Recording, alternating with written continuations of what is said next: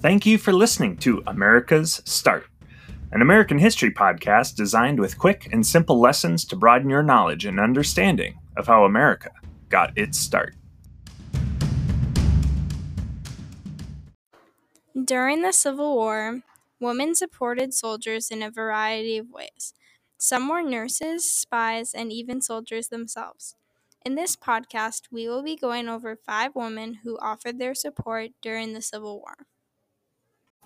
Harriet Tubman, born Araminta Ross, was born March 1822 and died March 10, 1913, at the age of 90.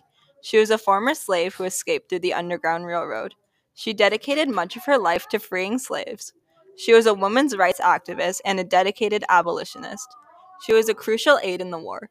She worked many jobs as a spy, a cook, a nurse, and an armed scout for the Union Army. She was a skilled nurse and is credited for curing dysentery. She was the first woman to ever lead a combat assault.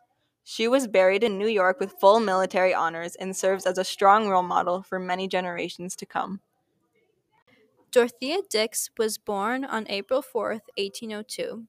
She died on July 17, 1887, at 85. Dix was an advocate for mentally ill people and spoke out for them. She even created the first generation of mental asylums. When the Civil War began, she became a nurse and supported the Union cause. However, Dix treated Confederate soldiers as well, which helped her gain much respect. Dix was a superintendent of Army nurses and set guidelines for them, such as they had to be aged 35 to 50, plain looking, and more. Dix was even elected by the Army Nurses Association to be the President of Life. She was awarded with two National Flags of Service and the National Women's Hall of Fame. Sarah Edmonds, who was one of the best documented female soldiers, was born in December 1841 and died on September 5, 1898. During the start of the Civil War, Edmonds was very successful in selling books, but later on, Edmonds was a woman in disguise for the Civil War. Edmonds and her comrades did not participate during the Battle of First Manassas, but during the Battle of Second Manassas, Edmonds acted as a courier and was also forced to ride a mule after her horse was killed. During the Battle of Fredericksburg, Colonel Orlando Poe was Edmonds' commander, who she served as an orderly for. Edmonds was no longer in disguise after her recovery, and she worked with the United States Christian Commission as a female nurse.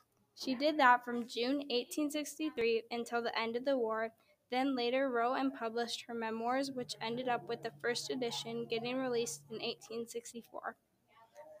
Rose Greenhow was a spy for the Confederate Army. Her birth date is unknown, but thought to be around 1813 to 1815, and she died on October 1, 1864. Greenhow was a proud Southern woman, so she supported the Confederate cause. Greenhow sent notes using hard ciphers. Because of those ciphers, she helped the Confederates win the First Battle of Bull Run. Greenhow was placed under house arrest by the Union Army in 1861, but that didn't stop her from sending messages. Committed to the Confederacy, Greenhow died trying to help them by bringing gold. Unfortunately, her boat sank from the weight and she drowned. Clara Barton was born December 25, 1821, and died April 12, 1912, at the age of 90. Called the Angel of the Battlefield, Barton was a talented and dedicated nurse to the Union Army. She provided nursing care to injured soldiers on the battlefield. On top of her nursing services, Barton personally provided sick and injured soldiers with clothing, food, and supplies. She would also offer emotional support to the soldiers by reading to them, writing letters to their families for them, talking to them, and supporting them.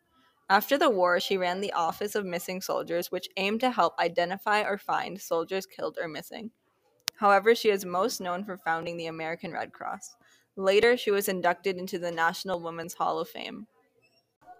Women supported soldiers in many different ways during the Civil War.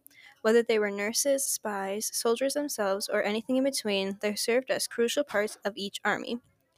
Thank you for taking the time to listen to our podcast, and we hope you enjoyed it.